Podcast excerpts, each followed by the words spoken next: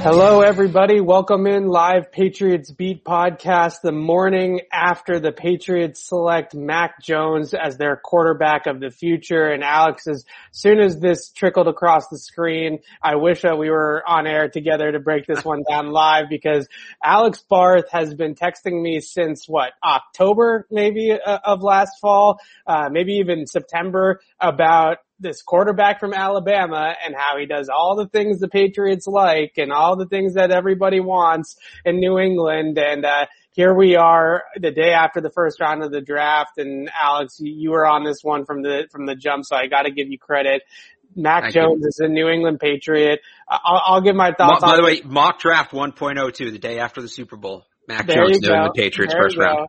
Yeah. And we, we could not have been on the stream together because uh, these YouTube monitors for, for copyright infringement and it, you would have just heard a lot of Lynyrd Skynyrd Sweet Home Alabama. So that was the case, but, uh, of course Alex was the one that jumped on the Mac Jones call and asked him about all the, uh, Crimson Tide well, okay. on after the Patriots like, roster. Oh, Damien Harris, you know, getting all chummy okay. with the new quarterback. Well, like, after like 10 people asked him about the Belichick Saban connection. So, you know, it's not like it was anything groundbreaking, you know.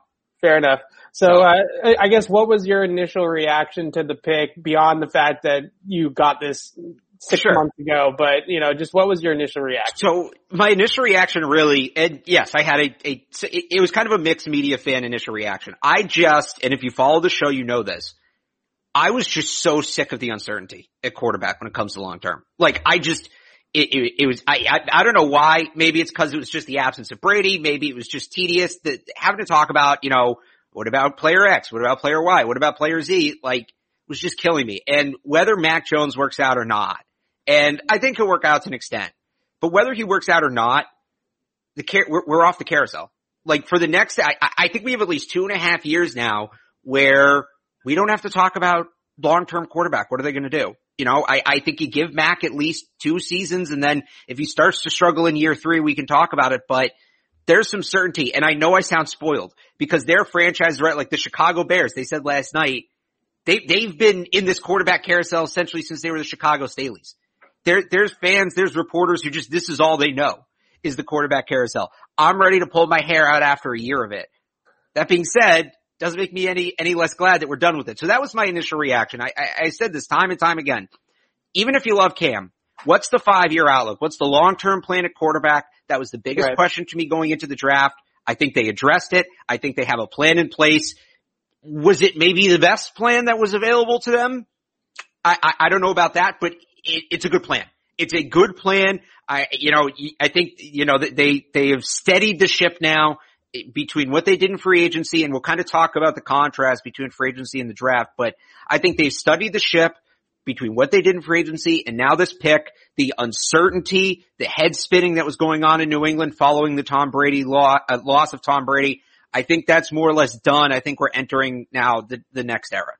Yeah, I think that's a it's a good plan, right? You have Cam Newton as the veteran quarterback on the roster for the short term. Maybe yep. he starts the full year next year. Maybe Mac Jones, like Bill Belichick said last night, Cam Newton's the starter until somebody plays better than Cam, right? So maybe Mac Jones is able to take that job sooner rather than later. But the point being is you have the veteran QB on a on a nice contract with Cam Newton, a one year, five and a half million dollar deal. And now you have a rookie quarterback who you can sink your teeth into on a four plus one contract, obviously the one being the fifth year option. And you have him on a cost effective deal, team controlled for the next four or five seasons. So the Patriots have, like you said, they have a path, right? They have a plan. Right.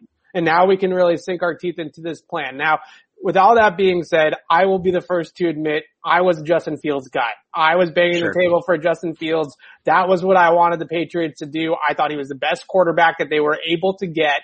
And that, you know, that's what, how it ended up playing out. He goes 11th to the Chicago Bears. Yes, it would have taken a trade up by the Patriots and the Bears did give up a pretty good package. It's not, they didn't just get Justin Fields for nothing, a first in the future, a couple of mid round picks. That's not nothing. So they did have to give up a little bit to get Justin Fields.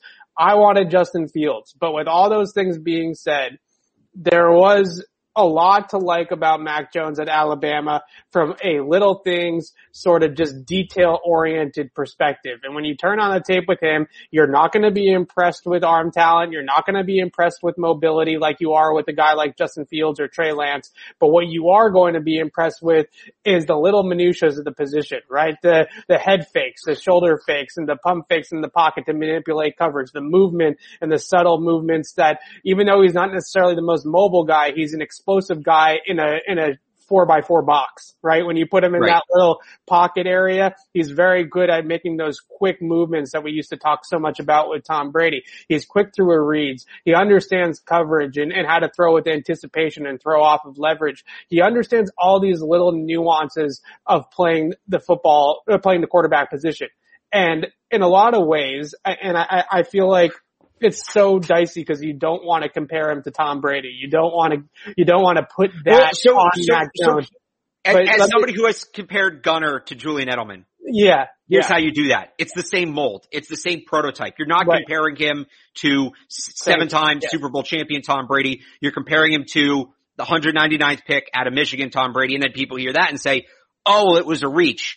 And then, cause like Brady went 199. There's some things that he does at this point that are Brady then better than what Brady did at that point. You're not comparing him to modern Brady. Right. And, and that's the biggest thing is that on the quarterback spectrum of Patrick Mahomes being on one side and Tom Brady being on the other side, the Patriots stuck to what, what, what they know. They went to the Tom Brady side of the quarterback spectrum and they got a QB in Mac Jones who is very accurate to all three levels, understands timing, understands coverage, understands pre-snap indicators and how to protect himself with the, with pr- protections and things like that. And that's the Patriot way. That's, that's what's been successful for 20 years with Tom Brady. So sure, they could have gotten a guy like Justin Fields. They could have gotten a guy like Kellen Mond or Jamie Newman later on in the draft and tried to make it a, a, different sort of offense out of it, right? But what instead what they did was they stuck with what they knew and they got their version of Tom Brady light. Right, Tom, right. Brady, uh, you know, whatever you want to call it. I like Tom Brady light. You know, there's a million ways you can phrase that. And I actually feel like watching Cam Newton last year struggle with some of those things, struggle with ball placement, struggle with timing, struggle with consistent mechanics. I think that the Patriots kind of saw it and said, look, if we're going to be the offense we want to be, we need to get a quarterback that brings us back to that sort of thing. The consistency from the pocket, the accuracy from the pocket, because our offense works best when the ball's coming out on time and it's going where it's supposed to go and accurately. And that's exactly what Mac Jones brings to the table. So we can talk about all these things about Justin Fields. I like Justin Fields better. I'm not going to say I'm flip flopping to Mac Jones now after wanting Fields for three months, right? But at the same right. time, you can see why they like Mac Jones. You can understand why they like Mac. And, and you heard uh, on the call that Robert Kraft had with Mac Jones. Uh, he mentioned that this kid has a 4.0 GPA at Alabama, well, and there's a lot of off-field stuff, but just between the ears in terms of right. football, right? Not, let, let's not hang on, uh, not to knock Mac, uh, and he's a smart kid. Getting 4.0 at Alabama as the quarterback of the football team. That's like me saying I got a 4.0 in high school because my high school graded on a 6.3 scale how, how, many favors, did, you know, how many tutors did he have? Uh, there's a, there's a great SNL skit about it with, uh, uh, John Cena. Fair enough. Want to go watch Fair that. Not that Mac's not smart or anything. I just, I, you know, any of these SEC schools or, you know, you're the quarterback of the big school, whatever. You know. That's what you hear. You hear two things about Mac Jones and a lot of this you hear stuff I think is, is take it or leave it. But number one, you hear that he's the most accurate quarterback in this class, right? The guy that actually throws with the most consistent downfield ball placement at, at, all three levels. The second thing that you hear is that he's the smartest quarterback in the class. Smart, accurate. That seems to fit a lot of what the Patriots want in the quarterback. And I, I just personally feel like they decided that they just wanted to go back to their Brady they wanted to go back to Jimmy Garoppolo. They wanted to go back to that mold of quarterback. Let's be glad they didn't directly go back to Jimmy Garoppolo. That's another huge plus here. That's yeah. off the table. Yep. But no, like I, I think I said this at the very beginning. One of the first shows we did when we were breaking down all, you know, four quarterbacks they might have a shot at. Mac Jones is your vegetables. Like, I, I don't, I, I have no fault, I have no, I don't fault people for not, you know, jumping for joy. Like, I don't know just as a fan, as, as somebody who enjoys the Patriots and enjoys Alabama football, like that excites me as a fan. But like, if you don't have that tie to Alabama, right? I don't fault people for kind of sitting there and saying, eh. like, but that's, they kind of just need eh. You go out, you put all that talent around them. People say, oh, he played with all this talent at Alabama. What's he going to do? Well, it's not like he's playing with nothing, right? They're not putting him out there with the group they put him out there with last year. They're putting him out there with two of the best tight ends in football. They upgraded the wide receivers. We'll see what they do kind of here on day two if they add another pass catcher. Great offensive line. He just has to operate. He just has to be in net neutral. And this is a team that can win the division now. If he's just in net neutral, which he can be, and intelligence goes, goes a long way in that. Like you said, Justin Fields, yeah, you can really fist bump for Justin Fields. I think people would be a lot more excited maybe about that one, but when you look at the cost, to get him. Uncharacteristically aggressive ended last night. It made yeah. it right up until the draft and then it hit a wall. I know. The quarterback in the first round is still pretty aggressive, but you're right. It's not, they could have right. traded that for Justin Fields. That would have been uncharacteristically aggressive and they didn't do that. But if, if they weren't super into Fields, why bother? Right? Why do that? Then, then it's not being uncharacteristically aggressive. Then it's taking a quarterback just to take a quarterback, which is what we call pulling a Trubisky. So I, you know, to me, they, they just did what they had to do. TCOB, take care of business. That's what they did. They, they, again, they have that plan now. I get that people maybe aren't, you know, super excited about it, but, but look into it. This is ultimately a good thing. It's a good pick. They made the right decision. We'll see to what extent it works out, but, you know, especially when you look at, I, I think some of it is the board.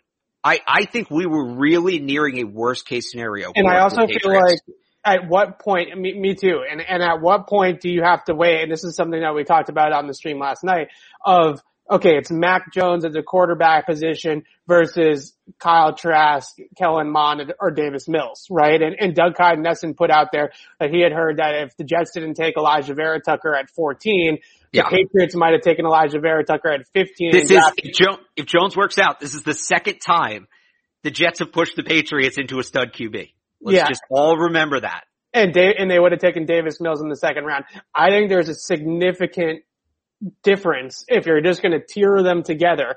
I think there's a significant difference between where Mac Jones is and where those day two guys are right Massive. Now. Right. Massive. And that, and that even Bill Belichick wouldn't go there. Right. He wouldn't say we didn't have Mac Jones rated you know, as the 15th best prospect on our board or rated as a, as a top half of the first round type of guy.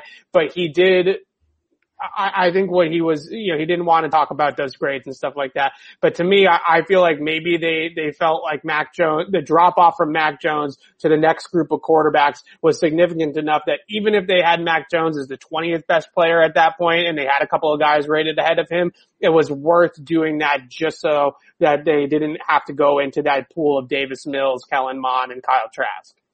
Right. And I mean, like, you know, you just looked, all the guys we talked about, about maybe falling to 15, Jaycee Horn goes, Micah Parsons goes. We talked yeah. about maybe one of the Bama receivers. Those guys went.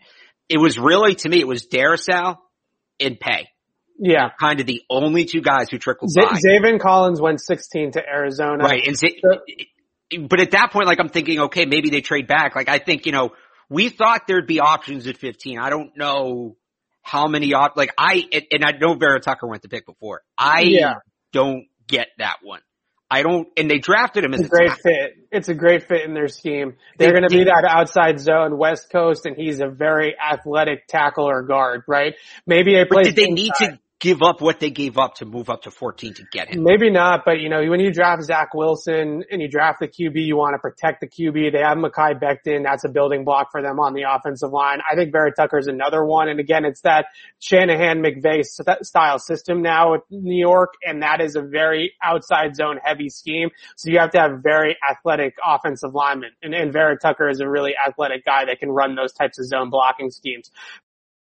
I want to take a second to shout out our friends at betonline.ag. BetOnline, the fastest and easiest way to be in bet on all your sports action. Baseball season is in full swing and you can track all the action at Bet Online. Get all the latest news, odds, and info for all your sporting needs, including MLB, NBA, NHL, and all your UFC, MMA action. Real time, updated odds and props on almost everything you can imagine. Bet Online has you covered for all the news, s- scores, and odds. It's the best way to place your bets and it's free to sign up. Before the next pitch, head over to Bet Online on your laptop or mobile device and take advantage of the 50% welcome bonus on your first deposit. Bet online, your online sportsbook experts. Don't sit on the sidelines anymore. Get in on the action. Don't forget to use that promo code CLNS50 to receive a 50% welcome bonus with your first deposit.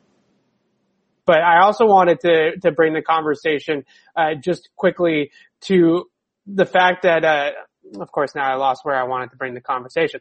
Let, let's talk about moving on now from Mac Jones and let's talk about the next sort of dominoes here to fall. You you started to talk about you know building the offensive line, uh, building a, a um, wide receiving corps around Mac Jones and all that kind of stuff. Uh, where do you kind of lie on where the Patriots should go? Because I know that we're a little bit of a disagreement in terms of. Oh, I, w- before we get to that, I remember what I was going to say. Okay. You made that comparison to me last night uh, as we were texting at three o'clock in the morning because neither of us could probably sleep. Uh, about, I'm on no sleep. I apologize if I keep coughing. I'm just on like no sleep right now. about no, I uh, jacked up. It's. We've been we've been working on this for months. This Right. is like Yeah, no. I mean, I, I, I was done with my work around 1 a.m. and there was no possible way that I was gonna like fall right asleep. So I was, uh, I was up for a while and we were talking and you made the comparison to the 2019 San Francisco 49ers, right? And I think a lot of people are like gonna hear that and they're gonna say, ooh, I mean, they took Jimmy Garoppolo with the 15th overall pick and, and have some reservations, but that does kind of feel like what this team is going to be where the quarterback is not necessarily going to be the engine, but he's also not, he's going to get the job done and he's going to play a clean game for you. And that might be all they need with the roster that they have around them. That's sort of where they feel at the beginning of Mac Jones's career. Let- Let's hope that maybe he can develop into a better player than Jimmy Garoppolo in the long term. But right now it does kind of feel like that 2019 Niners or even early generation Patriots with Tom Brady, right? You Right. know, 01, 02 Patriots. Uh, that does kind of feel like we're he- where the Patriots are sort of pointing the ship right now is the quarterback's not going to be the engine. Uh, we're going to have other veteran leaders in the locker room like Devin McCourty and David Andrews and those guys to take on those veteran leadership roles.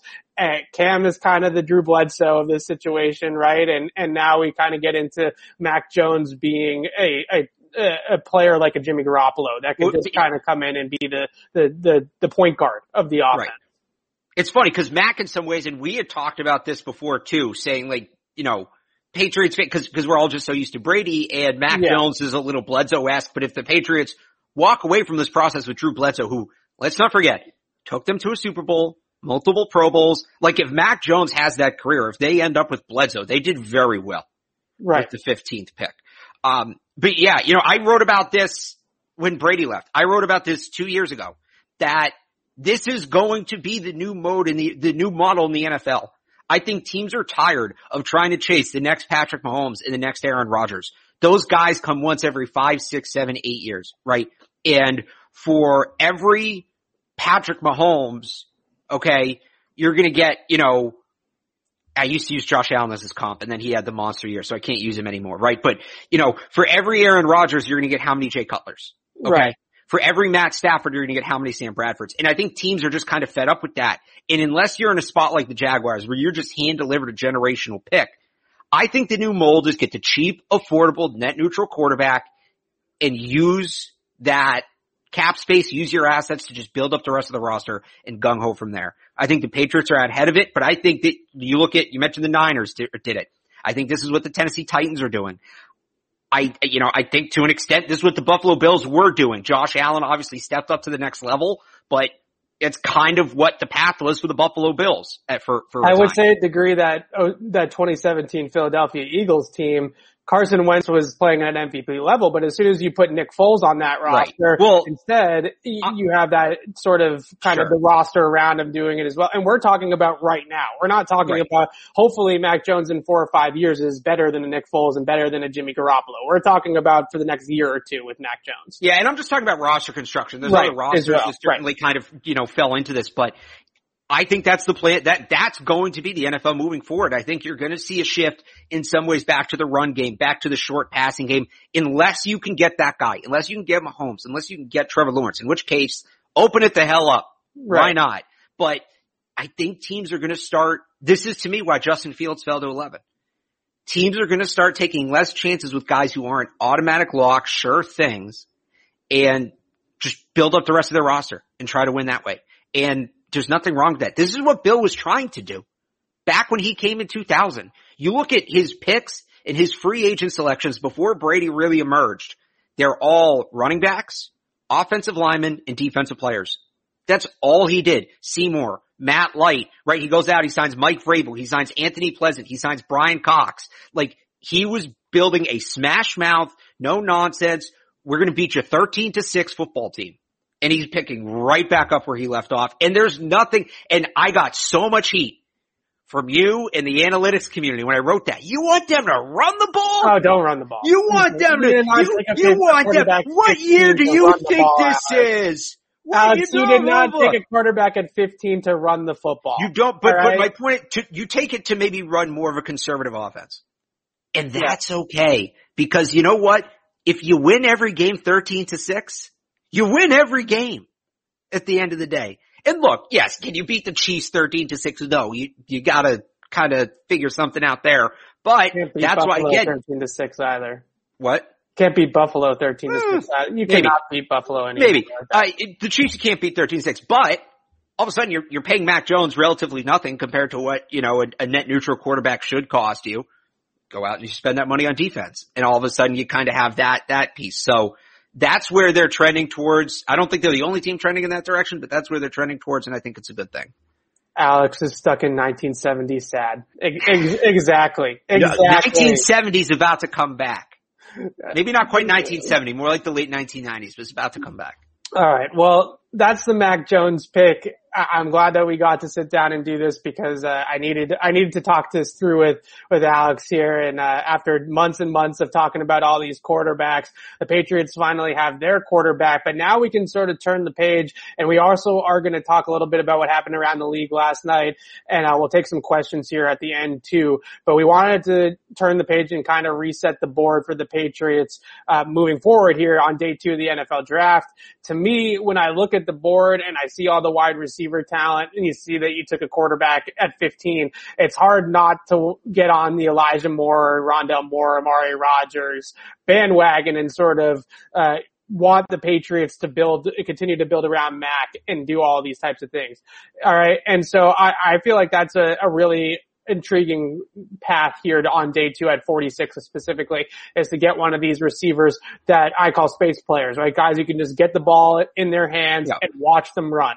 And that's sort of what Mac Jones is really, uh, I would say that's the bedrock in a lot of ways of what Mac Jones did at Alabama was getting the ball to Jaylen Waddle, getting the ball to DeVonta Smith, and just letting those guys create letting those guys be great. And, he was somebody that was so good at facilitating that. Now, there's also the uh, holes that we still talked about, those two-year window type holes, right? What's going to happen on the 2022 roster? We're still looking at corner, although a lot of good corners went last night, so that that does kind of make things a little bit difficult. Eric Eric Stokes sneaking into Eric the first Stokes round. Sneaked into the first round. Uh, it, we're still looking at tackle, obviously offensive tackle. I, I, still think the Patriots would like to add somebody in the front seven as well, whether it's a linebacker or a player that plays on the line of scrimmage. It kind of depends on the board, but where do you want to see the Patriots going tonight and on the second round with the players that are available on the board? So I'd like to see them go in, in whatever order tackle and corner. I, I, I would like to. That being said, I think if they're on the clock at 46, and this is going to scare people because it's a second round safety, but if they're, if they're on the clock at 46 and Trevor Moehrig's there. I can't believe he yeah. made it out of the first round. I really I thought he would be a first rounder. I mean, no safeties went. So that's kind yeah. of, you know, it would be more surprising if, if, you know, Jamar Johnson went over him, for instance, but. Right. if the number one safety's on the board and he's a deep safety, he, he's a guy who you can talk about as a potential Yeah. Devin McCourty successor. And it's not a great safety class, but the kid can play. The And- league did not like the safety No. class. They did Uh, not but- like it. And, and look, I don't, I don't think he gets to 46, but although maybe, maybe they move up, they still need to consolidate picks. But if he's there at 46, that's, that's going to be a really hard no for Bill Belichick. He, he plays kind of position they like to draft. He plays a position that is sort of a position of need Yeah. and he does, he plays the game the way they want it played. He's a strong, he's a deep safety, but he's a strong tackler, high IQ player, very Physical guy. instinctual player. Like I, so, you know, I, I'd like, and, and the wide receiver is kind of a thing too. I'm, I'm fine passing on the Moores, honestly. I think that there's kind of red flags with each. I think if you can, cause there's been talk, I think it was Giardi, right, had the report about them want to close that gap between 46 and 96. Yeah. You can get up into the 60s and grab Rondale, and grab, sorry, and grab Amari Rodgers, I'd, I'd honestly use 46, get either Trevor Moehrig or a tackle, and then grab Amari Rodgers like a little bit later. Like that to me, if they're going to take a receiver's the path. But if Moehrig's there at 46, I think he has to be the pick. And people won't be thrilled with it, and I understand why, but I think it would be a good pick. So I, I think safety is definitely on the board as well. And we talk a lot about that Devin McCourty successor. I think there are a couple of guys. Moehrig is one of them. I think the issue, first of all, the safety class was, was a lousy one. The NFL didn't like the safety class. They didn't like the defensive line class. So at some point here tonight, I would say maybe even early in round two, we're going to get a run on some of the safeties and we're going to get a run on some of the defensive linemen like Christian Barmore and Daviyon Nixon and some of the guys that are still on the board there. So whenever that run starts, the three guys that I would look for at the top are obviously Moehrig. I really like Richie Grant from UCF. I think he's a great athlete and a guy Yeah. that can play the deep middle for you.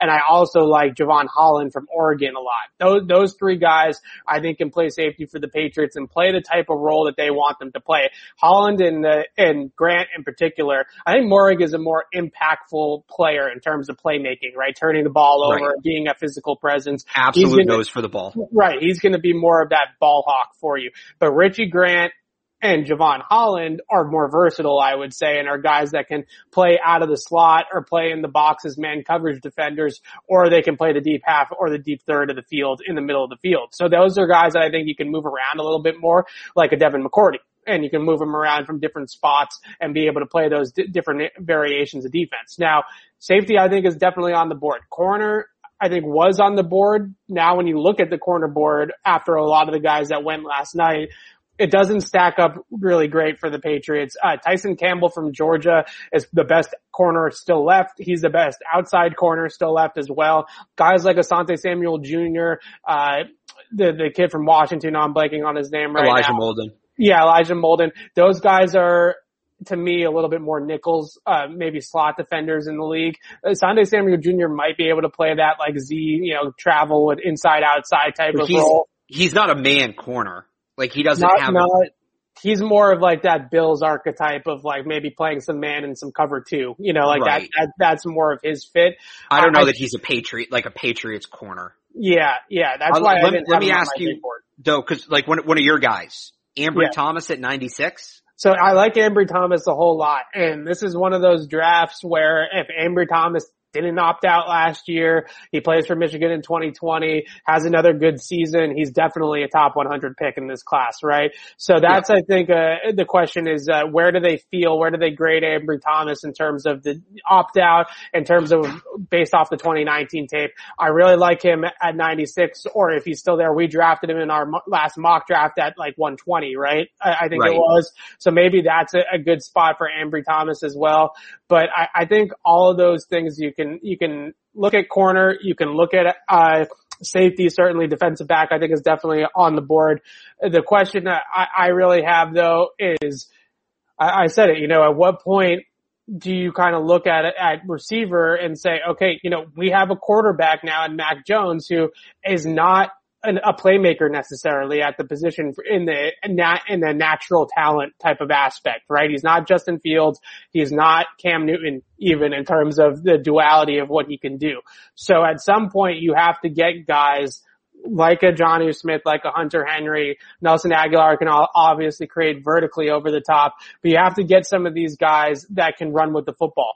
And can get open on underneath the defense and then create with it as YAC receivers. And that's, I think, going to be a big thing that the Patriots should be looking at tonight as well. And there are so many great ones, right? I mean, there's so many good ones that are going to go tonight from Rondale and Elijah Moore to Amari Rodgers, uh, to you guys, Jaelon Darden, maybe a little bit later on, or D'Wayne Eskridge, who they've met with extensively in the pre-draft process as well. All of these guys are YAC monsters. Just get the ball in their hands and watch them run with it. And that's something that I think the Patriots should definitely be entertaining as well the tackle board is a little bit interesting as well. I, I was really shocked that Alex Leatherwood went as high as he did. I thought the Patriots oh, yeah. to have a chance to get him in the second round. Without Alex Leatherwood, uh, Teven Jenkins is still there. Uh, Liam Eichenberg from Notre Dame is still there. Uh, they haven't drafted a Notre Dame guy since 2007. so I don't know if they're going to go with another Notre Dame guy. Did they draft but, Kyle Eckel? They haven't drafted a Notre Dame guy. I looked it up and I had. No, I'm saying like who was it? I'm trying to think who it was.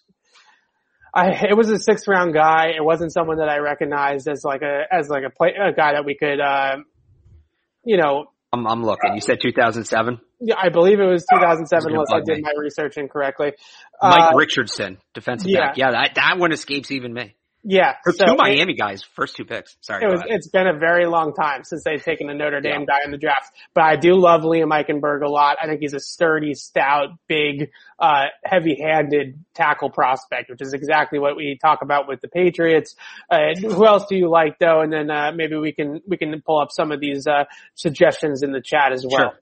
Um, you know, you can never rule out them going front seven. And I think, uh, you know, we, we've, I've talked about, I really like, I think you, you kind of like too, Baron Browning.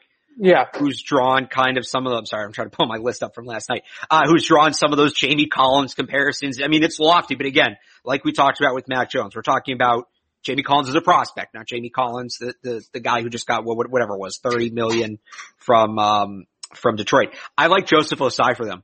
I think, you know, they just love those, those, those tuned up, athletic, yeah. dominating, pass rushers and guys. That, I mean, uh, Joe Tryon went last night, uh, and Jaelan Phillips went last night. So yeah, and what was up with uh, Jayson Oweh went last night as well from Penn State. So who did the Saints take again?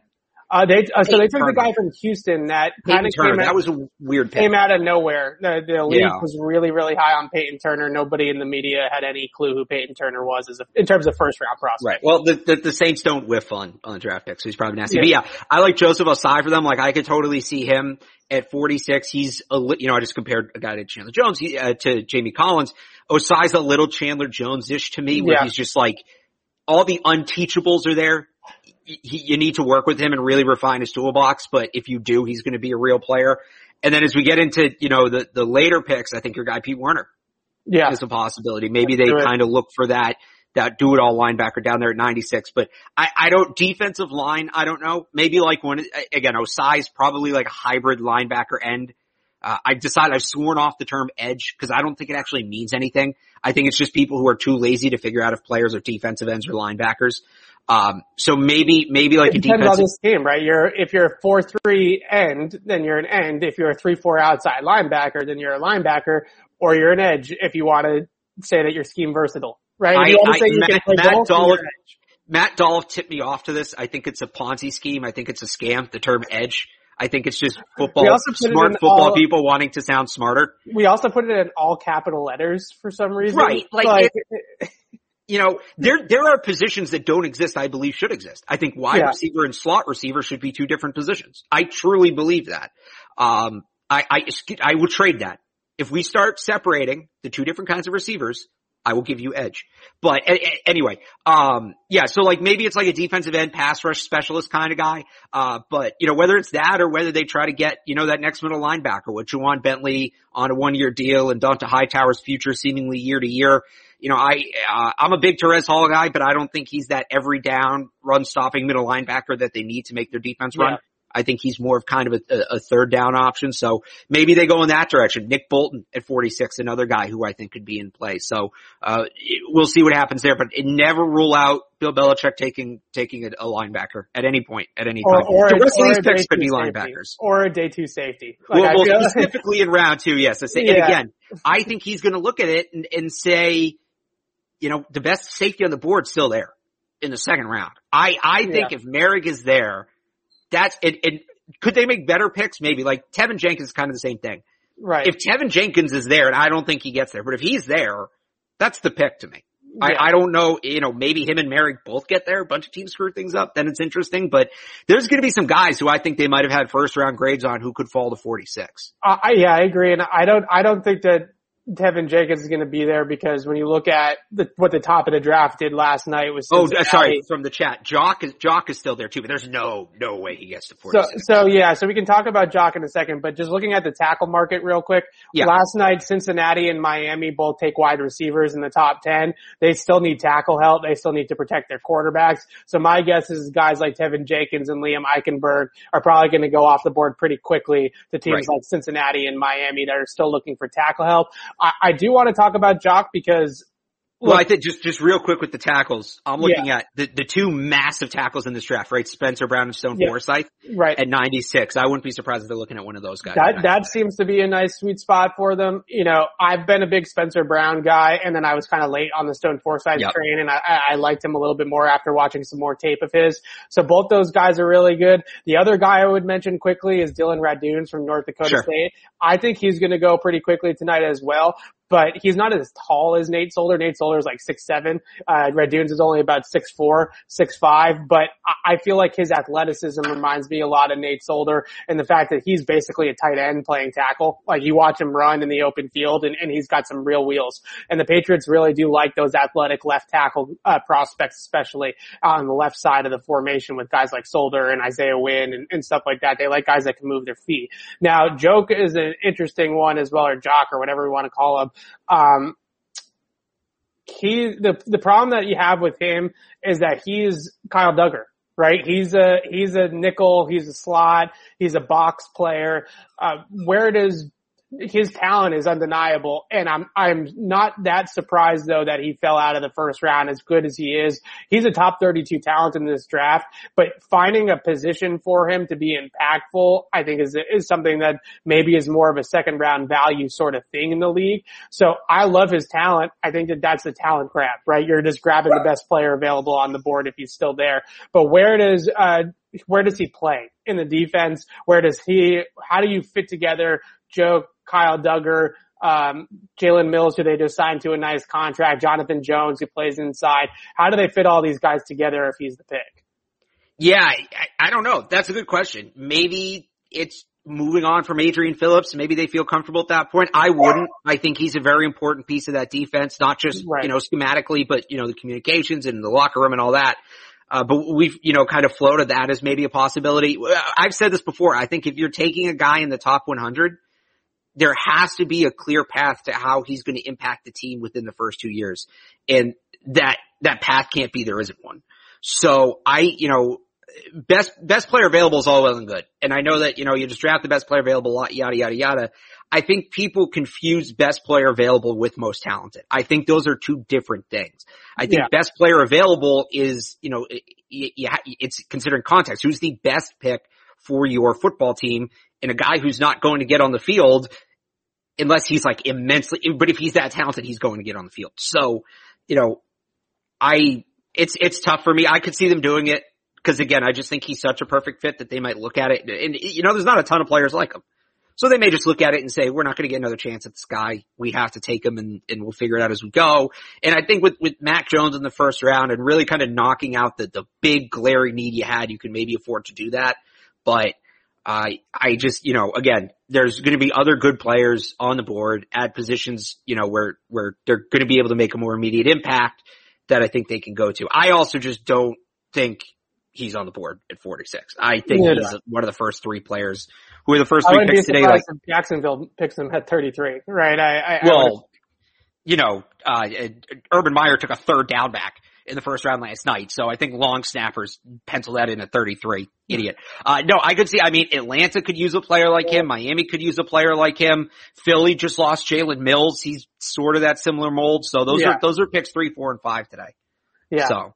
Yeah, I also think Elijah Moore is going to go quickly tonight as well. And I would assume Rondale Moore is off the board very fast too. So those two wide receivers, I think there's still a lot of wide receiver talent out there. I see some people in the chat saying that, uh, the wide receivers aren't as, aren't as good now or there's a lot of wide receivers gone. I think there's still a ton of wide receiver talent on the board. Uh, what do they do to fill the gap? This is a good question here. Uh, they go from 46 to 96, right? Uh, they have the, the, some extra fourth round picks that maybe they could package together similar to what they did last year to move back up for Dalton Keene. Uh, what do they do to bridge this gap? You mentioned Mike Giardi's report a little bit earlier that they would like to bridge the gap somehow. Uh, how do you see that kind of shaking out? Well, remember, so you mentioned the picks. There's still some players they could potentially move as well. Yeah. You know, maybe it's they, they take a, a corner at 46 and then they move JC Jackson or Stephon Gilmore. Maybe they take a tackle at 46 and move Isaiah Wynn. As Evan, I don't, uh, you know, just collect yourself here.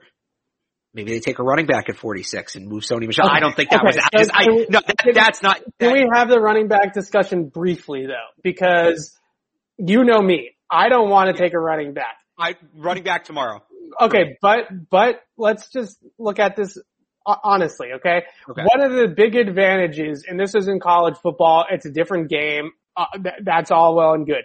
One of the things that Mac Jones had last year was Najee Harris in the backfield yeah. with him. And when Bama play action, the entire defense reacted to Najee right? Like it was like all 11 dudes are coming up the field trying to tackle Najee Harris because he's Marshawn Lynch and everybody's te- petrified of him, right? So you do, I think, because of the player that Mac Jones is, because play action is going to be a big part of what you're going to do. Yeah. Running back, I think, is on the table. Not at 46. I would lose my mind, but running back at, in the third or the fourth round, because they do have guys like Damien Harris, I think can, can be their version. They do have Sony Michel, but I would like to see them get another running back now because they need to with the type of offense that they are going to want to be with Mac Jones. With Mac, you got to stack playmakers around him in droves. Like he's got to have playmakers everywhere because he's just going to be a facilitator. So you have to be able to do that. So, um, if they're gonna go running, like I'm out on running back at 46. Maybe, you know, if, if Etienne or Harris fell, you know, you could right. convince me with it. But so I, am not big on either of the UNC backs, honestly. I don't know where the Javonte Williams hype comes from. Like he's fine to me. Yeah. The guy I'm looking Michael at. Michael Carter is nice. He, he, if, he's, he's a good runner. Well, so if they're going to go running back today, and you mentioned getting the playmakers, right? Trey Sermon at 96 okay. is the running back pick for me today. I have Trey Sermon as my RB3. I think Trey Sermon is a game breaker. I think he's a guy that can impact the game in a variety of different ways. I don't think the Patriots have really had a back like him in the Bill Belichick era. Uh, did Curtis Smart ever play for Bill here? No, no. And I'm not well, saying he's he paid for assistant Bill, but not not okay. Bill. So I'm not saying he's Curtis Martin. Obviously, right. Curtis Martin's a Hall of Famer, but like they, the Patriots have always specialized their running backs, right? Okay, we have the early down back, we have the goal line back, we have the third down back, and the guys who could do a little bit of everything they were just kind of good at everything. They weren't right. They were Rex Burkheads who were just solid all around depth pieces. Trey Sermon's a guy who can play 65, 70% of your snaps a game as a running back. I don't know that they've had a guy who can do that. I think Sermon, that's his upside. So if they're going to go running back here on day three, bring me Trey Sermon at 96. I like Michael Carter from UNC. That, that would be my guy. And so here's also, the thing. Here's I would the also thing mention Kenneth Gainwell and Demetric Felton, well, not as pure runners, but guys, I think Gainwell in particular can be your Rex Burkhead, right? I think he can run the football a little bit between the tackles, more so than Felton. So I, I would like to see that as well. But yeah, I, I bring it back to Mac Jones, right? What yeah. are we going to do moving forward to make this football team the best it possibly can be for Mac Jones, you're going to have to have a threat out of the backfield in, multiple ways because he's not going to be a threat out of the backfield to run right? So you're right. going to have to have a running game threat. You're going to have to have a guy that can catch the ball out of the backfield. And I think a guy like Kenneth Gainwell can at least do all of those things at a high level. I think Sermon can do some of those things as well. And hopefully they get Damien Harris a little bit more involved in the passing game too. Yeah. I mean, I think, and, and Max said last night, right? Him and da- Damien are basically best friends. Um, yeah. And by the way, Damien kind of broke the pick because he tweeted yeah. eyeballs around like the 12th, 13th pick. And I think he knew, uh, but so shout out to, to, to you know, he, he definitely knew that Matt, Mac Jones said it right away. He wanted to be a Patriot. Right. And I'm sure Damien Harris had that conversation. So, so shout out to new Patriots insider Damien Harris. But I think that, you know, I think he's a big part of what they want to do this year. I, again, I said it before. I think there's been a plan. This team they're trying to build for the last couple of years that Bill's trying to build the smash mouth football team. And I think Damien Harris is a big part of it. And I think you're going to see him play a big role, right? They were, they were sniffing around on these, these early down backs, these early down potentially game changing backs throughout free agency. This is the guy I think they want. okay, so let's get to some more of these questions asking about Adam. But we didn't really answer the last question about moving up. I think, I think they closed the gap. Yeah, they'll, they'll figure out a way to. gap. We got into the running back conversation. You actually got me into running backs because of the. And I didn't even mean to. I was just doing it to piss you off. I wasn't even being serious. let's talk DTs. Uh, this uh, question here uh, talks about Daviyon Nixon, um, who I like a little bit as in terms of pass rush upside. Christian Barmore is still on the board. Um, the league didn't like the D line class too much. It's that's everybody came out and said that uh, the league thought that this is one of the worst defensive line classes. Some general managers coming out and saying it's the worst defensive line class that we they've ever seen. You know what I mean? Like that that's just crazy. So Christian Barmore still on the board, Nixon's still on the board, uh, Levi, uh, Oswin I, I can't say his He's still on the board as well, uh, who I like a lot. Obviously Tyler Shelvin's still there and some of the more mid-round type of prospects. But I wanted to specifically talk about Christian Barmore because I think everybody uh, in the media really thought Christian Barmore was going to be a first round pick. He's still there. I don't, I didn't love him in the first round. Now that we're talking about him in the second round, this is a different conversation, I think. Yeah, it, it certainly is. I don't know in terms of replace. Like it's tricky with him because he's not a nose tackle. He's not. You No, know, he's, he's a three technique. Right. He, he might, but I don't know that he's big enough to play like defensive end in a 3-4. The, the way they, they, the way that they want those ends to set the edge, I don't know, like, and, and the, the comp that's been thrown out there, like this is high end ceiling comp, is Richard Seymour. Yeah. But like, like that's the prototype where he's a defensive tackle, he's gonna beat you athletically. You know, these guys are unicorns. If you're a 3-4 defensive tackle who can win at that size, Richard Seymour, Adam Butler, that's pretty much, uh, sorry, Richard Seymour and, um, Aaron Donald. Yeah. That's pretty much the list. So you're looking at a guy whose skill set, tradi- and, and by the way, those guys are a dime a dozen in college, but that skill set translating to the NFL is incredibly rare. And I think that's why he fell. Now, I think Bill has a, a shot to, to, to get the most out of him. If they were a 4-3 team still, I think you lock it in. And they kind of try to do with him what they're doing with Byron Cowart. But I just, I, again, we talked about kind of having that path. What's the role going to be? The role's too cloudy for me at 46 with some of the other options who will be on the board.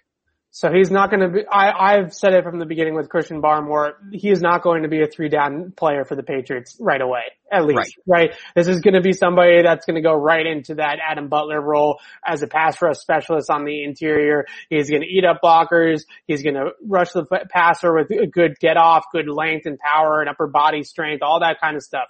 He does all those things really, really well, but he's a situational player for the Patriots. Now, in the first round, I would have gone crazy if they would have taken Christian Yeah. Barmore in the first round. Here at 46 though, I think it definitely is a little bit better because you see a role for him, even though it's situationally, you see what it would be like if they drafted Christian Barmore and just- where he could play. They don't like situational players that high. They, they rarely, and so for me, right, when we, when you brought up the defensive tackles, I was going to say, I like Jaylen Twyman at four, at 96. Yeah, maybe they can get one of the, uh, Darius Stills. You know, there's some guys Right. later on in the draft that do fit this But- mold as well. I even think that's a stretch for them for a guy who's not going to be a three down player. I think in the top 100, they want true three down players. So I see the fit. I just, at 46, and Barmore's not going to be there at 96. At No. 46, I just, I don't know if they're going to take a guy who's going to play probably around 50%, maybe less Maybe less. snaps for them. A- As a rookie, I think he's looking at 35, 40%. Well, as a- I even think- third down sub package guy. I think projecting it out, I don't know that he gets much more above 50. So Unless he's they shift back to a 4-3. so Alabama played him as a situational player. And that's sort of where I got on this train with Christian Barmore was looking at his usage at Alabama. Nick Saban was telling us that this player was not stout enough against the run to play on first and second down for his defense. So he's certainly not, if he's not stout enough for Nick Saban, he's certainly not going to be stout enough for Bill Belichick, right? They, come from the same cloth. It's right. going to be the same sort of mindset. So he is going to be a situational player. Now the, the thing is though, with Barmore at 46 is that he's a, a rare talent in terms of pass rush ability on the interior for that position in the draft, right? Usually the guys that can rush the passer that well from the defensive tackle position go in the first round. So you're going to get a guy that adds a lot to that room and a room that is filled with Henry Andersons and Davon Godchauxs and these players that are a little bit more run first, kind of just plug your gap and sit there they at least would get somebody that has some upside in terms of coming off the ball and making an impact behind the line of scrimmage. So I, I can, I can buy it more in terms of at 46 than certainly I would have in the, in the first round. And, uh, that, that's at least something. Uh, Warren Sapp says that Barmore is a third round talent. I, I think I t- told you about my story about Warren Sapp and, uh, Dominique nope. Easley. Nope. So, uh, when I was working at NFL Network, I uh, was on a show with Warren Sapp. Um, I was a researcher on the show, and he, I, I asked him. I said, Warren, uh, you know, what do you, what do you think about the Patriots' first round pick, Dominique Easley? He goes, bum. I was like, excuse me, and he goes, bum. And he's like, he's not going to play at all in the league. Kid's a bum, and then just walks away. I, was like, I was like, what? All right. So if Warren Sapp says that Barmore is a third round talent, then maybe Barmore, maybe he's right because he was right about Dominique Easley. He got that one uh, look exactly on the head. If they can get Barmore at 96, like fine. That's uh, I would like he's still a very talented yeah. player. I, I'm not necessarily against the player so much as they, you know, you look at the history of what they do and they don't take situational players that high. So, but if they can get him at 96, again, they do kind of need to replace that Adam Butler role. They don't have that interior pass rusher. Barmore certainly fits right. the bill. So, uh, not against, not against the player at all. I wanted to talk about it with, with some length because a lot of people were talking about Barmore as a fit in the first round for the Patriots. He makes it to day two. I, I think you got to have this conversation. Uh, a lot of but questions. There's a couple guys like that. Like like I would count Moehrig as that too. Yeah, a lot of questions about uh, cornerbacks as well. I mentioned earlier on guys like Stokes, uh, Greg Newsome, um, obviously Surtain and Horn gone last night.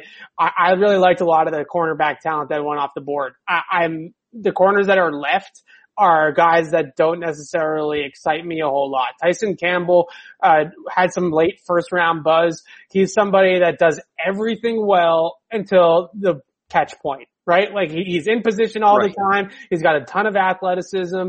Uh, he's a really good uh, mirror match type of guy that can play man coverage. Georgia plays a ton of press man. He definitely fits the bill of a Patriot type of corner in terms of stylistic fit. But then when the ball is in the air and his back is to the quarterback, he panics, he loses the football, he doesn't play the ball well at the catch point. So it's the whole thing where he does 99% of it good, and then it's the last one percent that he doesn't get done. And in that respect, it's a dicey, it's a project with Tyson yeah. Campbell to make to fix that at the top of the of the routes, at the top in, in terms of the catch point. Yeah, I, I, I kind of agree with you. I was hoping, you know, Stokes, maybe Newsome would be on the yeah. board here at 46 that we could talk about. Somebody brought it up in the chat. I like St-Juste. I don't know about 46. He's still pretty raw, but I, so I talked to a reporter from who covers the Gophers, who covers Minnesota, Minnesota St. Jude's Place College, and apparently a lot of teams have been asking him about playing safety. So here you have a big physical, right. up and run outside corner who can maybe play some safety as well. Better 2019 than 2020. I mean, I, I think they, there's a lot of reasons for them to really like St. Good Jude. Senior Bowl. Good Senior Bowl is another. That was, I mean, the big one. That's where we all found out about him. Right. I was a Michigan player at one point. He transferred, but was a Michigan player at one point.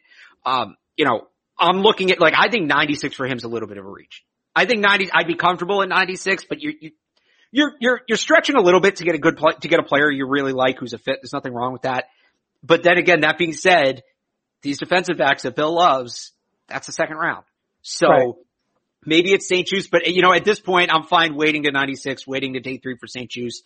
I, I do not think, you know, I don't think the cornerback board did them any favors. I think you can look at St-Juste, you can look at Shaun Wade, uh, you, you, can look at a guy maybe like Ambry Thomas. He maybe is 96, maybe that fourth round, but I think that there's a little more room to push it on corner. So I agree. I, I, I, I don't love the top of the cornerback board right now. Another guy that we haven't mentioned was Fede Melifonwu from Syracuse, Obi's brother, who I think is more he has a lot of press man traits, but he's raw in press man. I think he's a better fit in, in more zone heavy schemes, uh, like Seattle style cover three. I think is where Fede Melifonwu belongs, but there are some press man traits there. He is long. He is athletic on the outside. Tyson Campbell's the guy though that definitely feels a lot like a Patriot type, type of corner project. I think we right? took him in one of our mocks, didn't we? Yeah, he just feels like the type of guy that they go for in the second round and, um, you know, they've gone for in the past in terms of that size, length, athleticism. Yeah, he's got some technique things to figure out, but we'll coach him up and, and hopefully get him there in those respects. When they draft Tyson Campbell, and I, if they draft Tyson Campbell, I should say, and I give my scouting report on him, you're going to think of every bust corner the Patriots have drafted over the last two decades, right? Like you're going to think of Ras-I Dowling, you're going to think of Joejuan Williams, not that he's a bust already, but you know what I'm saying. You're going to think of all these guys that the Patriots have drafted these six foot two, a very athletic player, uh, and all those types of things. It, no ball skills equals no go is, is a good way to sort of put it, put it with Tyson Campbell for a lot of people, right? Does 90% of the job, just can't finish the play. And, and that's definitely going to be a concern for him going in there. I mentioned, uh, a lot of people asking about Asante Samuel Jr. We've talked about him a little bit, um, as well as sort of a guy that maybe is a better slot, maybe a better zone corner. Um, I'm not sure if he's a true outside press man type of player. And, uh, we did, uh, someone else, uh, mentioning Jevon Holland, um, the safety from Oregon, who's a little bit of a safety slot. I, I've liked some Kelvin Joseph tape that I've seen, uh, from, he's from Kentucky. Uh, he's a strong inside outside type of corner as well. Um, has some really flashy tape that you can definitely, uh, sink your teeth into and, get behind if they do make that sort of pick. I don't know how much Kelvin Joseph you've uh, researched at all, Alex, but he's somebody that I think a lot of people in the draft uh, Twitter community and media community uh, really started to like a whole lot in, in terms of uh, cornerback prospects go. I think a lot of these guys, you know, for me, and and since we know that they're not being uncharacteristically aggressive, and we're back to kind of the old Patriots here in the draft. Yeah. Yeah, Tyson Campbell at 46, but Benjamin St-Juste at 120. Yeah, Kelvin Joseph at 46, but take Allen in the fourth round. Like I just, you know, th- there's value comps for all these corners, which is why I'm just, you know, and, and Samuel Jr., so he's a little bit different for me. One, he comes from a base zone scheme. They want their corners to play man. And uh, this is getting a little superficial, but I, I don't think it's nothing. Asante Samuel Sr. hasn't exactly been overly complimentary. It's not nothing. It's not like, nothing. He, he had, like, go and look at what, uh, he still loves the Patriots, it seems like, but I'm not sure. And it does, it's ridiculous that Asante Samuel, like, Patrick Surtain Jr. in the draft I could deal with. Samuel Jr. in the draft, even though they played at the same time for whatever reason, Asante Samuel in New England feels like yesterday. But anyway, go back and look at what he said about Belichick kind of recently the last year or two there, you know, there's something there. There, there, that might make it a little. Am I, did Asante Samuel Sr. say that he didn't want Junior to go to the Patriots? I feel like that might be out there as well. Maybe not directly or out in the, I mean, in the public, but like that's sort of the feeling, right? Is that, yeah. that Senior would probably not be too thrilled if Junior ended up as a New England Patriot. Yeah, I just, there's some, a, a, for what, I don't know what it is. I like, I don't want to sound like I'm hiding something. I really don't know what it is. But for whatever reason, Asante Samuel Sr. has been very critical of Bill Belichick. And uh, well, he had a similar, he had a similar, you know, 07 Super Bowl, similar sort of story to, you know, he didn't get benched like Malcolm Butler, but that did not end well. Right. right. He, he, he, didn't, he didn't get paid. He wanted to get paid. They didn't pay him. They franchised him. him. So maybe it stems from that. He gets beat for the game winning touchdown. He drops the interception. Uh, he didn't get beat for the, right. He dropped, he dropped the interception. And, and, and uh, you know, it didn't end well here for Asante Samuel, so I think he's still a little bitter about it. Uh, intern Mike is weighing in. Uh, I, okay. I want I want to get his question in here. Uh, Nico Collins, we we've loved Nico Collins a lot for the Patriots. Uh, great athletic tester, six foot four, pure outside receiver, somebody that if they're going for that true X mold, uh, to compete with N'Keal Harry, definitely, uh, an option here for New England on day two, I would say. Yeah, so I've, I've said this before. I think if they're going to go with that X wide receiver, whether it's Collins or uh, Cornell Powell, I, I, I think Collins is really the only one to me that stands out today.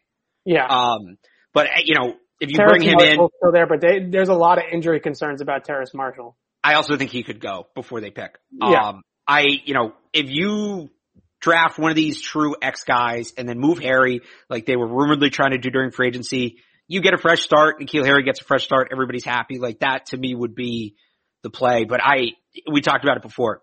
I would go and try to get that slot receiver that, you know, either a true slot or a guy in that Tyreek Hill mold, whether it's Jaelon Darden, whether it's Amari Rodgers, somebody like that.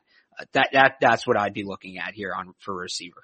Okay, so But I think Collins is possible. I mean, he's a fit. He's a fit with what they Yeah. like, so you can't rule him out. Yeah, good at the line of scrimmage too, which is what I always like to see at those contested guys. Uh, Dyami Brown from North Carolina. He was not on my big board because I, I, he was an outside receiver. He's a little stiff to me at the top of the route, but certainly can fly, right? This is a, a true X that can get vertical down the field. After they signed Nelson Agholor, I just don't see the fit for a guy like Dyami Brown. I think it's a little bit redundant to a guy like Nelson Agholor, who's another one that wants to get vertical and take the top off the defense. So I'm not sure if the fit is there for Dyami Brown, but uh, how do you like him as a prospect? I honestly haven't done a ton of work on him, if we're being It's a, honest. u- it's a unique offense too at North Yeah. Carolina. It's, uh, you know, they, they run a ton of RPOs. Um, they run a ton of spread stuff. I, I don't know. I really like him as a downfield receiver. He's good. Like I think he's going to be a good pro player. Again, I just don't know how he fits uh, into the Nelson Agholor equation. Right. You Right. know, they're the kind of redundant players to me. So, so this is again, like, if you get him now, he's just going to sit behind Agholor for two years, probably being ready. You can get somebody who's going to play a little sooner, go get Anthony Schwartz at 120, who probably needs those two years behind Agholor, and then he kind of times out right with the plan. So this, like I said with the corners, right? Dyami Brown, okay, but Anthony Schwartz in a little bit, and then you go out, you get, you know, Trevor Moehrig, whoever, any of these guys we talked about, Teven Jenkins, um, now you're talking a little bit more. Now you're really kind of putting the team together. So I, it, it just feels like the value isn't there for Brown with a guy like Schwartz on the board in a little bit, who we know they like, who we know they've met with. All right, let's wrap up these questions on this one. I think this is kind of a good way to, to sum up our feelings about tonight. Who you picking at 46? Everybody's available that's currently available. Who's the guy that you want at that spot? We don't even need to call it 46. We can say, okay, you know, they move her up or down or whatever to make the guy work. But who's the guy that you want to come away with tonight? Ooh, okay. So who is the guy that I would pick, that I want them to take, or who is the guy that they will take? Cause I think those are Let's two different both. answers. Let's do both. So I would take probably Teven Jenkins. I would, I would take like personally Teven Jenkins, maybe, if, if Jenkins off the board, Nick Bolton. Those are my two guys. I think if Moehrig's on the board, it's Moehrig. If it's not Moehrig, I think it's a corner. One of the corners, Tyson Campbell, whoever. Yeah. I, I, if, if I had to guess who they are targeting tonight, I think it's probably Tyson Campbell. He Okay. just fits a lot of what they do in terms of what they like in terms of developmental prospects at cornerback on day two. That second round corner, that Tyson Campbell is it to a T. A raw, athletic, developmental press man corner prospect. Exactly how they want to go. If I had to pick though, if I was picking for the Patriots, it would come down to the one of the wide receivers at the top that is still right there. Elijah Moore, Rondale Moore, Amari Rodgers. G- give me one of those three guys because if you go watch Alabama's offense, I would say 20% of Mac Jones's production was off of quick hitting routes, motion routes, things out of the backfield, bring Jaylen Waddle or DeVonta Smith in motion and throw it to him in the flat. You know, these types of scheme plays that we see take over college and the NFL. Bama did it a ton. They, they love the, the boomerang motion. They love orbit. They love jet. They love all of it down there at Alabama. And they need a guy, in my opinion, that can do those types of things. They don't have that guy, I don't think, on the roster right now. I think in order to get Mac Jones where they want him to go, they need to give him those okay, it's first and 10 from the 25. We're going to swing Amari Rodgers out on a motion, th- toss it to him in the flat and get seven yards. Or hopefully he breaks it up the field and that's a drive starter, right? That's what they need, I think, from that wide receiver room because Agholor can get over the top. Uh, Bourne and Meyers, they're kind of those, you know, good, good slot receivers with some shiftiness at the top of the route. They need somebody that can really create with the ball in their hands, especially after taking Mac Jones. So I'm going with one of the Moores or Amari Rodgers. I have Elijah Moore uh, rated ahead of everybody that's still on the board, but I love Amari Rodgers as well. Alex, I know you wanted to do a few minutes on the. Yes, yeah, so wait, one one more player I want to add though, because I didn't, I, I don't know why he's still on the board. I, I like I knew he wasn't on the board, but I also I knew he wasn't taken, but I also forgot. We talked about you can't rule the Patriots out for maybe a pass rusher. Yeah, Azeez Ojulari. I love, shouldn't be I on the board. At, shouldn't yeah. be on the board at 46. No reason for him to be on the board at 46, but if he is, right. Georgia guy, excellent pass rusher, uh, can set the edge. That's, that's the guy I think maybe more than Moehrig. That's the guy I, I really, I don't, we don't need to spend some time on it because it won't be there. But, I think, I think Azeez Ojulari fell because he doesn't have that quick twitch explosiveness that you want in a first round edge guy, right? The Bucks took Joe Tryon at 32. Joe Tryon is shot out of a cannon when the ball is snapped, right? You can see right. that, that first step explosiveness. Azeez is more of a traditional Patriot type of player in the fact that he's a little bit more, uh, I'm going to be in my positionally sound. I'm going to be in my gap. I'm going to be in my rush lane, but I'm not necessarily going to come off the ball with a whole lot of reckless abandon. And, and I think when you're drafting a guy in the first round, you want that upside. I, I know you wanted to do a couple of minutes on the rest of the league last night. Um, what are your thoughts on how the rest of the first round shook out? So I, I thought it was interesting. I was really surprised. So just a couple takeaways. I was really surprised to see Penei Sewell fall like he did. I think, and I get it, the, the Bengals want to get weapons for Joe Burrow and he probably pushed for Chase. They were college teammates. I get that. You just used a first overall pick on the guys coming off a torn ACL. Maybe try to keep him upright, right? Ja'Marr Chase doesn't do you any good if Joe Burrow's not throwing him the ball. And I'd say the same for the Dolphins. They're in a division with some really good defenses. And Tua, we all know about his injury history. I, I get wanting a receiver and apparently Jaylen Waddle was the second overall player on their board yeah. behind Trevor Lawrence. But I just, I think if you have a chance to take a generational tackle, you do it. That being said, Detroit getting Sewell, I like that because you get the tackle this year. Next year you go up, you get the quarterback. That's a foundation. That's something you can build around offensively. So I think we've, we've made fun of Detroit a lot this offseason, but I think they got it. Obviously I was surprised Horn went before Surtain, right? I was a big right. Patrick Surtain guy. Me too. Um, I wonder if maybe this is an NBA type situation where the Broncos were told by the Packers who to take and Patrick Surtain never wears a Broncos uniform, but we'll see. Right. And then later on, yeah, some of the, some of the pass rush stuff was weird to me. Uh, Jaelan Phillips before Kwity Paye. We talked about Peyton Turner where he went over, over Rousseau, Joe Tryon going where he did. I, I think the pass rush board didn't fall exactly like we wanted. And then Jacksonville taking Etienne. What are you doing? Like Urban. You know what they're doing. college football. I know what they're doing, but what are you? Trevor Lawrence said you're taking Travis Etienne. Yeah, I. That's what they did.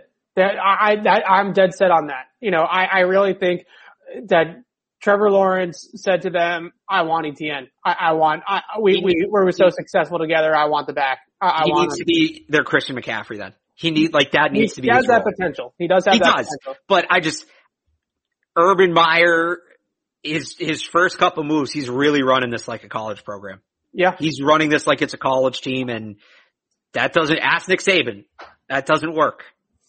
You got to kind of change what you're doing at the next level. So, uh, I not that I ever thought Urban Meyer was going to be a success in the NFL. I've kind of pegged this as a train wreck all along, but uh, we're we're right on track with that. So I just want to go on a little bit of a rant here about the Ja'Marr Chase and Jaylen Waddle picks because I think that I, I was hoping that teams like Miami and teams like, oh, I, I'm glad Miami wasn't smarter than this, but when you draft a quarterback, a rookie quarterback, the most important thing, and everybody gets so caught up in weapons and everybody gets so caught up in fantasy football and who's your wide receiver one and all this kind of stuff. The most important thing for any young quarterback is pass protection because mo- every single QB from Tom Brady on down struggles against pressure. Their completion percentage, their passer rating, their turnovers, everything goes up and down, right? You know, everything goes badly when you get right. under pressure. Okay? Everything regresses. Thank you. Everything regresses. And they sat there and they said, we're going to take two downfield receivers in Ja'Marr Chase and Jaylen Waddle when the quarterback is going to be on his back before he can even throw the ball to Jaylen Waddle down the field. And we see this mistake made by teams every single year with these young quarterbacks. They pass on tackle help or they pass on a Quenton Nelson or they pass on these, you know, really generational type of tackle prospects or offensive line prospects. And that's what Penei Sewell is. He is that good. And they pass on these guys for these wide receivers because it's the flashy pick, it's the exciting pick for their Fantasy fans. football culture. Right. And it's never, ever, ever the one that works out better than taking the offensive lineman. So I, I, I hope that Joe Burrow and Tua, and, and I didn't even mention, I just was talking about in terms of on-field production being under pressure and how you regress while you're under pressure. Both of these guys have injuries right? Tua's got an injury history. Joe Burrow's coming off a torn ACL and you took the wide receiver. You took the flashy pick in the top 10. It's not even Well, like you- they took these guys at I mean, 20. Maybe it's the same thing like you said about Etienne, right? They, they both went to play Maybe. their college quarterbacks. They did. They did. And, and that, but I, I have to think that if you're Brian Flores and Brian Flores came up in the Bill Belichick school, right? Brian Flores came up here in New England and I guarantee you that Bill never takes the speedy 5'10, you know, 175 with a 4-3 over Penei Sewell. I guarantee you that, right? And I just can't imagine that this was Brian Flores' decision. Like I, I can't imagine he was the one banging the table for Jaylen Waddle. I have to think that this is Tua. I have to think that this is uh, Grier in the front office. You you said that, that you had heard that they had Jaylen Waddle as the number two player on the board. I, I could see that. I, maybe they had Penei Sewell number one, and they passed on him anyway because Tua said, "I want my guy in Jaylen Waddle." It, it's just crazy to me that they, we see routinely the same mistake made about prioritizing skill talent over pass protection. And, and it never ever works out. It really doesn't. And for everybody that says, oh, well, they can get their tackle on day two or whatever, they can get their wide receiver on day two also. We just listed like 10 guys for the last hour of guys that they can take at wide receiver. They could take Amari Rodgers. They could take uh, Elijah Moore. They could take uh, Terrace Marshall. They could take Rondale Moore. They could take Amon-Ra St. Brown. They, we can go all the way down the list. Uh, and, and is the drop off from Jaylen Waddle to Elijah Moore substantially as much as it is from Penei Sewell to Liam Well, Eichenberg? For- Forget Right. that. Like with the Dolphins specifically, this doesn't apply as much to the Bengals. With the Dolphins, they had that second first round pick. They could have, I- Kadarius Toney to me. Right. They They could have had right. Sewell and Toney, which, I mean, that, that, that, I, I don't, the drop off from Waddle to Toney, I don't think is as big as some people think. I really don't. And we are stuck in, in this world where fantasy football, flash, selling the fan bases, go buy your Jaylen Waddle jersey. No one's going to buy a Penei Sewell jersey. That, that, that's what you're, you're in this world right now. We're still operating there. D- despite the fact, and I know you're not an analytics guy, Alex, but every single analytics house, pro football focus, even team analytics guys will tell you that the most important thing for a young quarterback is keeping him upright and keeping, it avoiding pressure and making sure that that guy is. I don't need protected for the analytics to tell term. me that. That's, that's, you know, for me, 20 years of watching the game. It's, it's 60 years of the game, 100 years of the game existing. If your quarterback's on the ground, you're going to lose football games. That's, I don't need math to tell me that. Nobody should need math to tell them that. It shouldn't be that hard. Right. Quarterback get hit, you lose game. That's simple. That's simple. ask Patrick Mahomes. And Who's it, the go, only- look back and watch every single Tom. Brady, Tom Brady loss, right? Like every single time the Patriots lost in the playoffs with Tom Brady as the quarterback, nine times out of ten it was So- because he was under pressure all all game long, right? I had a, I had a coach tell me this once, and I think I was thinking about this a lot last night. If the quarterback's the most important player on the field, the only player more important than the most important player on the field is the guy or guys making sure that the most important player on the field stays on the field. Yeah. And, I know yes, that it's I a am- little, it's a little convoluted. I didn't say it perfectly, but you get the point. If your quarterback's the most important player, the most important thing really should be protecting him. It should be protecting him, especially when you have a guy like Tua Tagovailoa who has got a lot of concerns yeah. about injuries and Joe Burrow coming off a torn ACL. Look, if they go and they draft one of the tackles at the top of the second round that's still on the board, they drafted Teven Jenkins, they drafted Liam Eichenberg, then I, at least I, I, I, can, I can sleep easy knowing that they, they did eventually take a tackle. But at the same point, I, I just, I see this mistake time and time and time Look, again. And most career, years, Andrew Luck's, that's a, Andrew Luck's career was literally right. ruined because they did, they never invested in his offensive line. It's just, it's just crazy to me that we continue to make this mistake.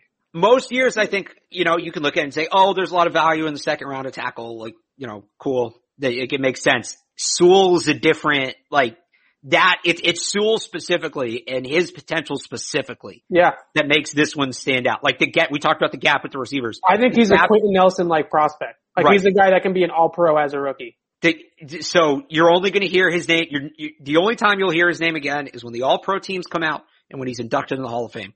You'll never hear his name again besides that. He's not going to get beat. He's not going to take penalties. He's just going to show up and keep the quarterback clean. That's what he's going to do. And it's just, you know, the, the gap between him and the next best tackle is Slater, Darrisaw. Like they were even talking about Sewell or Slater here, like on the broadcast. Like, no, that's not, you know. Yeah. That, no. No, it wasn't that close. All right. Well, rant about the Dolphins and the Bengals over, especially a good rant. Especially the Bengals. My it's God. especially the Dolphins for me because Tua, like, like Burrow was one injury. Tua, and they don't necessarily have a receiver. The Dolphins have a ton of receivers and Tua has chronic injury problems. That to me was the spot he should have gone. I think he'd be a good pick for Cincinnati, but for Miami, he was almost necessary to me. Yeah, I, I just, I don't know. I just, we continue to see things that, come out. That, uh, the eye test passes it, the statistics pass it, that the, the one thing that can ruin a day for a quarterback is pressure. It's the it's, one thing that can ruin any quarterback's yeah. day from Tom Brady to Patrick Mahomes to Aaron Rodgers. Just go on down the line of every single QB. You go and you watch these MVP caliber quarterbacks when they lose games. It's almost always because the O line broke down and they had a lot of pressure in their face and they weren't able to put up points because of that. So yeah, let's, let's draft, let's draft the flashy wideouts, guys. Good, good job. Good job. Especially in the top 10. And you, as you mentioned, that Miami had another pick in the first round. Right. Like I thought going Sewell and then grabbing Kadarius Toney would be, I mean, that would just be brilliant if that's what they could have pulled off. But we'll see what they do now. All right, so that that about does it here. Um, we will be back on the stream tonight around seven o'clock to break down uh, the Patriots picks today uh, in day two of the NFL draft. Alex, I'm sure you got some stuff shaking for 98.5 as well. Yep. So go ahead and check out Alex's uh, 98.5thesportshub.com. There you go. Uh, shameless plugs. And, uh, we'll see you tonight, guys. And, uh, thanks so, so much for, uh, listening and asking some questions here with us this afternoon.